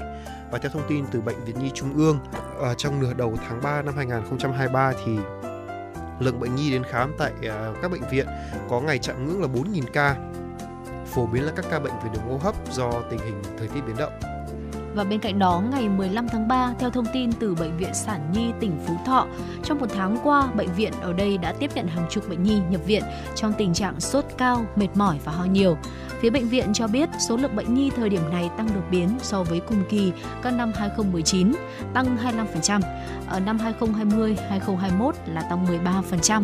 Năm 2022 không có bệnh nhân cúm nhập viện trong giai đoạn này. Theo bác sĩ chuyên khoa 1 Bùi Thị Đến, trưởng khoa bệnh nhiệt đới Bệnh viện Sản Nhi tỉnh Phú Thọ, bệnh nhi khi đến viện À, hầu hết đều xuất hiện những triệu chứng thường gặp ban đầu như là sốt cao, uống thuốc hạ sốt không hạ, ho nhiều, chảy dịch mũi nhiều, mệt mỏi, ăn uống kém, có dấu hiệu mất nước rõ. Có một số trẻ xuất hiện cơn giật trong ờ, cơn sốt cao, rất nguy hiểm và các trẻ em dưới 5 tuổi, đặc biệt là trẻ dưới 2 tuổi là những đối tượng có nguy cơ cao mắc các biến chứng do cúm. Một số biến chứng trẻ mắc bệnh cúm có thể gặp phải đó là bệnh viêm tai giữa, viêm phổi, viêm xoang và nhiễm trùng xoang, gây ra các vấn đề về thần kinh như sốt co giật, ngủ ly bì, viêm não bội nhiễm. Đơn cử vừa qua, Bệnh viện Sản Nhi tỉnh Phú Thọ đã tiếp nhận một bệnh nhi 31 tháng tuổi khi nhập viện với tình trạng sốt cao, ho nhiều, mệt mỏi, sau đó sốt nóng liên tục kèm ho nhiều, chảy dịch mũi nhiều, ăn kém, nghe phổi, thông khí giảm. Được các bác sĩ chẩn đoán là cúm A, viêm thanh khí phế viêm thanh khí phế quản, viêm phổi thùy, viêm mũi xoang cấp. Nếu không được chữa trị kịp thời thì bé này có thể xuất hiện những cơn co giật do sốt cao. Khi bị co giật sẽ gây mất ý thức, thiếu oxy não. Nếu cơn giật kéo dài có thể gây biến chứng lâu dài, đặc biệt với trẻ có bệnh động kinh tiềm ẩn. Và quá trình điều trị thì trẻ sẽ được điều trị bằng thuốc kháng virus, là kháng sinh chống bội nhiễm, hạ sốt, nâng cao thể trạng. Sau 2 ngày điều trị thì trẻ vẫn sốt cao, xuất hiện khó thở. Bác sĩ cho thở oxy khi mà hút uh, dung hút đờm hỗ trợ. Sau 10 ngày điều trị thì trẻ tỉnh, hết sốt, ăn ngủ tốt, không còn khó thở và các chức năng thì các cơ quan đều ổn định. Vậy thì nguyên nhân ở đâu khiến cho trẻ bị tận cúm tăng đột biến? Các bệnh viện uh, Sản Nhi, Phú Thọ thì hiện nay là đang là mùa đông xuân. Tại miền Bắc thì khí hậu thay đổi thất thường, không khí độ ẩm trong không khí tăng cao là điều kiện thuận lợi cho các virus lây truyền qua đường hô hấp phát triển nhanh như cúm, RSV, adenovirus và thủy đậu, vân vân. Bệnh cúm sẽ thường xuất hiện ở nhiều nơi nhiều hơn ở trẻ em. Nguyên nhân khiến trẻ em trở thành đối tượng để virus tấn công chính là sức đề kháng của trẻ tương đối yếu, kháng thể chống virus ở trẻ hầu như là rất kém nếu không được tiêm vaccine phòng ngừa. À, những trẻ em nằm trong nhóm bệnh lý mãn tính như là bệnh lý về đường hô hấp, à, bệnh lý về tim mạch, bệnh lý về thần kinh, về thận, vân vân. Khả năng bị nhiễm cúm là rất cao. À, trẻ em thường tập trung nhiều ở các trường học, nhà trẻ. Đây là điều kiện để virus cúm lây truyền. Nhiều trẻ bị mắc bệnh kèm theo đó là yếu tố làm cho bệnh nặng nên dẫn đến trẻ phải nhập viện. Viêm phổi là do vi khuẩn, viêm tai giữa, viêm mũi xoang, trẻ có tiền sử sốt cao, co giật, và để chuẩn bị cho dịch cúm xảy ra trong bệnh viện Sản Nhi tỉnh Phú Thọ đã có các vaccine phòng cúm để dự phòng cho cả trẻ em và người lớn. Song song đó thì các bệnh viện cũng đã chuẩn bị thuốc kháng virus cho các trường hợp à, có nguy cơ bị bệnh à, tiến triển nặng, các phương tiện hỗ trợ khác điều trị kịp thời có các trường hợp bệnh nặng và có bệnh kèm theo nữa. Vâng ạ và ờ, để tránh tâm lý đó là các phụ huynh thường hay nghĩ là những bệnh cúm vặt mà chúng ta hay gặp trong giai đoạn giao mùa như thế này là Ừ, không cần thiết phải đưa trẻ đến bệnh viện để có những cái biện pháp can thiệp kịp thời từ phía bác sĩ mà chúng ta có thể là mua thuốc ở ngoài hiệu thuốc để chữa trị ngay. Tránh tâm lý đó thì chúng ta cần trả lời câu hỏi đó là khi nào cần cho trẻ nhập viện.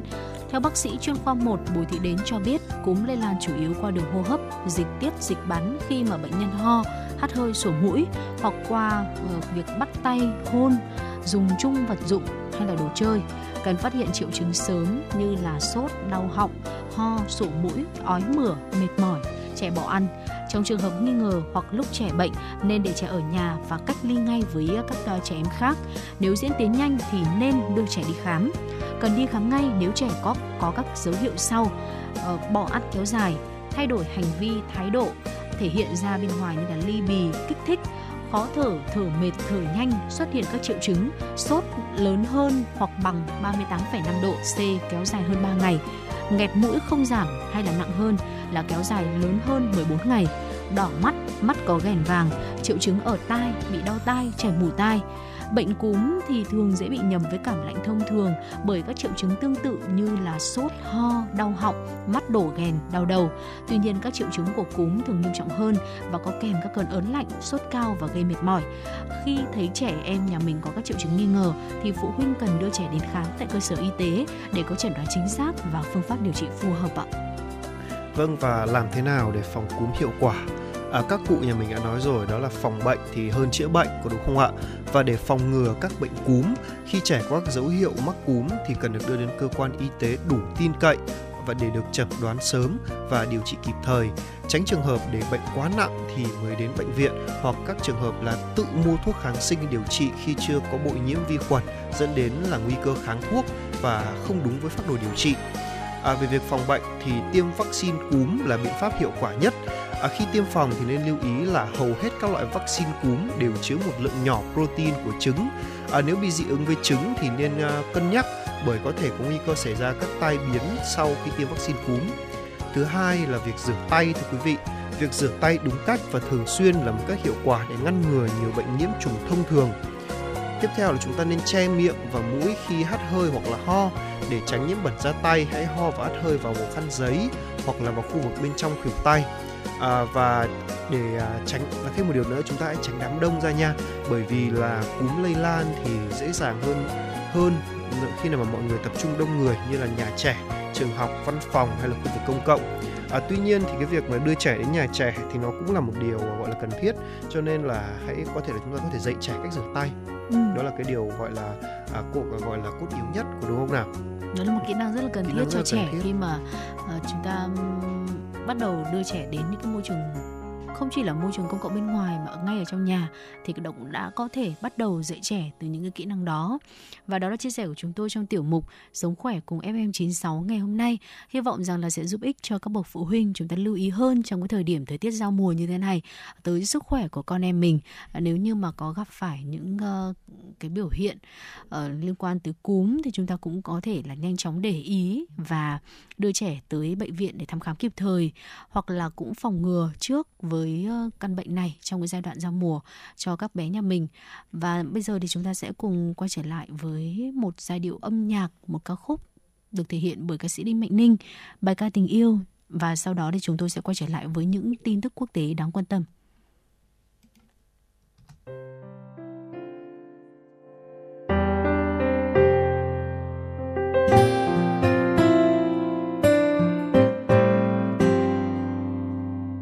một chiều thanh thang về nơi con sóng tràn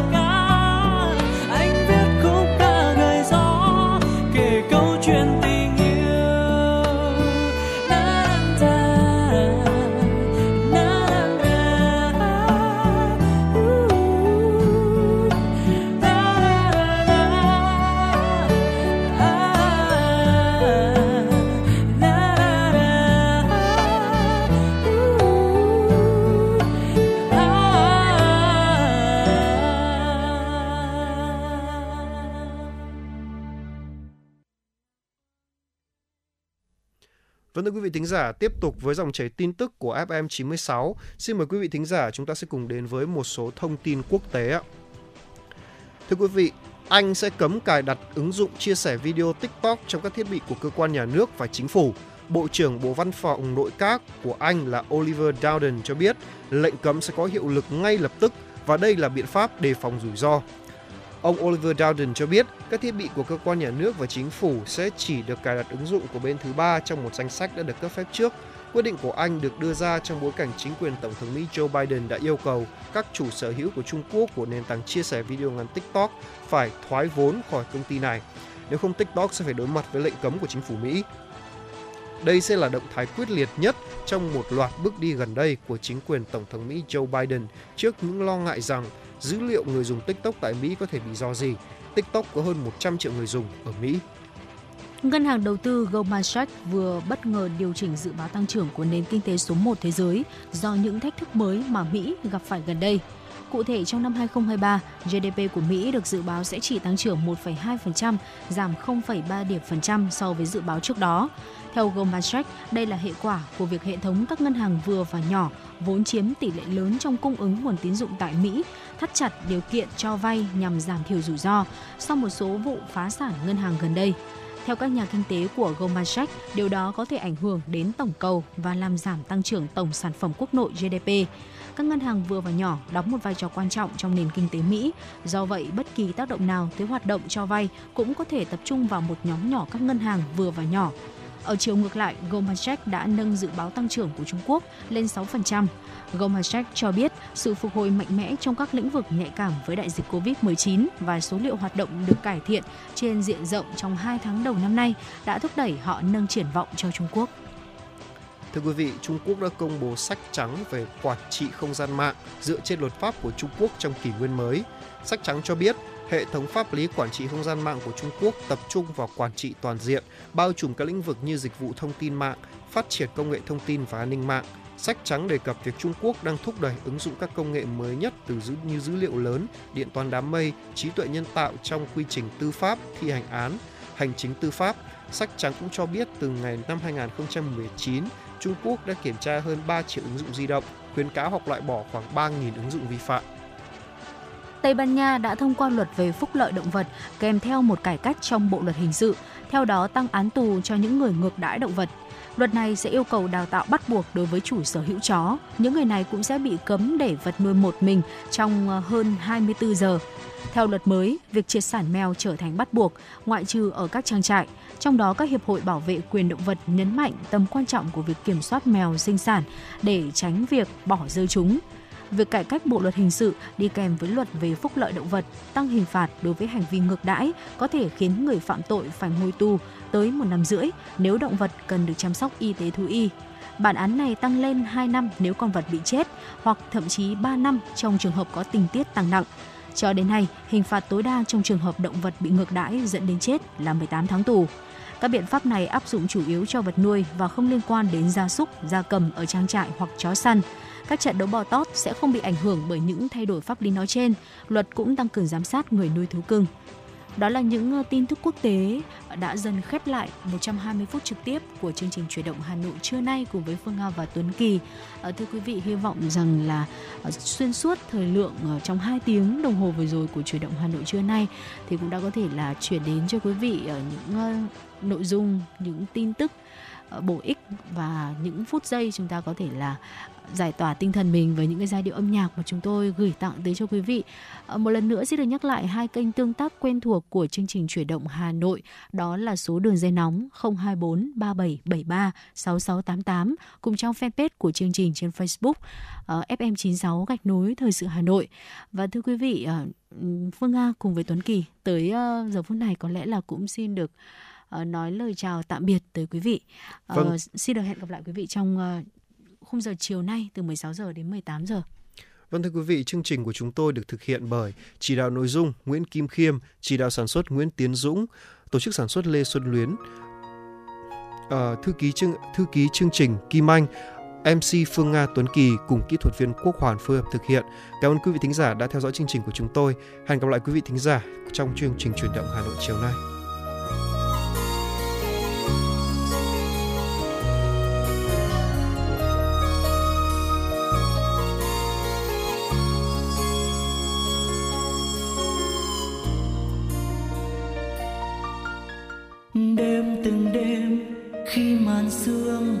Buông xuống trên thêm thang bao nhiêu nẻo đường. Anh ngồi đây, nhớ em nhiều, và thầm mong một ngày rực rỡ tình yêu. Anh chờ em như lúc xưa, như bây giờ, và chờ đợi mãi sau. Cho dù mưa rông, cho dù nắng cháy, anh vẫn chờ. Những tiếng cười rộn vang khung trời, rồi lúc dối em lặng im không nói. Những tháng ngày hồn nhiên nô đùa, tuổi thơ tuyệt vời người ơi. Chiếc lá vàng nhẹ rơi cung đàn những nốt nhạc cho bài ca anh hát. Hát với đời ngày vui bên người, để con tim nghe thiết tha lòng anh cho yêu em lâu rồi, mà chưa dám nói câu giờ tình mong manh xoa nhòa ngày xanh. Đành cầm nín em đâu hay tình anh. Mùa xuân đến bên em, tươi cười. Hà vàng tung nắng mai yêu đời. Mùa thu đi qua nói gì cùng em. Mùa đông đến anh lơ ngơ từng đêm. Ngày xưa đã cho anh hy vọng. Một mẹ em hiểu anh để cho ta qua nhiều ngày vui. Cần chỉ nói những lời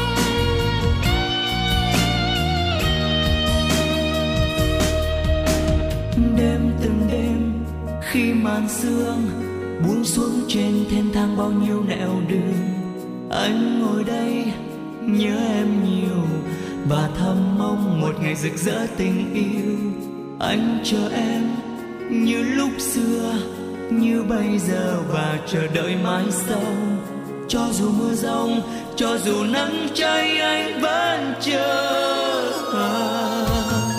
Những tiếng cười rộn vang khung trời, rồi lúc dối hơn em lặng im không nói. Những tháng ngày hồn nhiên nô đùa, tuổi thơ tuyệt vời người ơi. Chiếc lá vàng nhẹ rơi cung đàn những nốt nhạc cho bài ca anh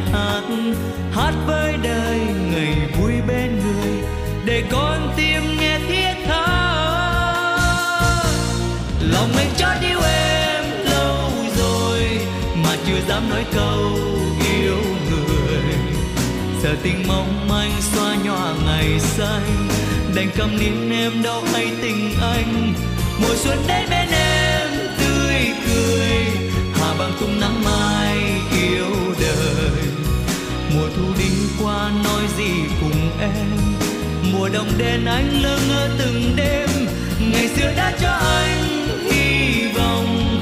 Một mẹ em hiểu anh lòng cuộc đời cho ta qua nhiều ngày vui, cần chỉ nói những lời đầu môi.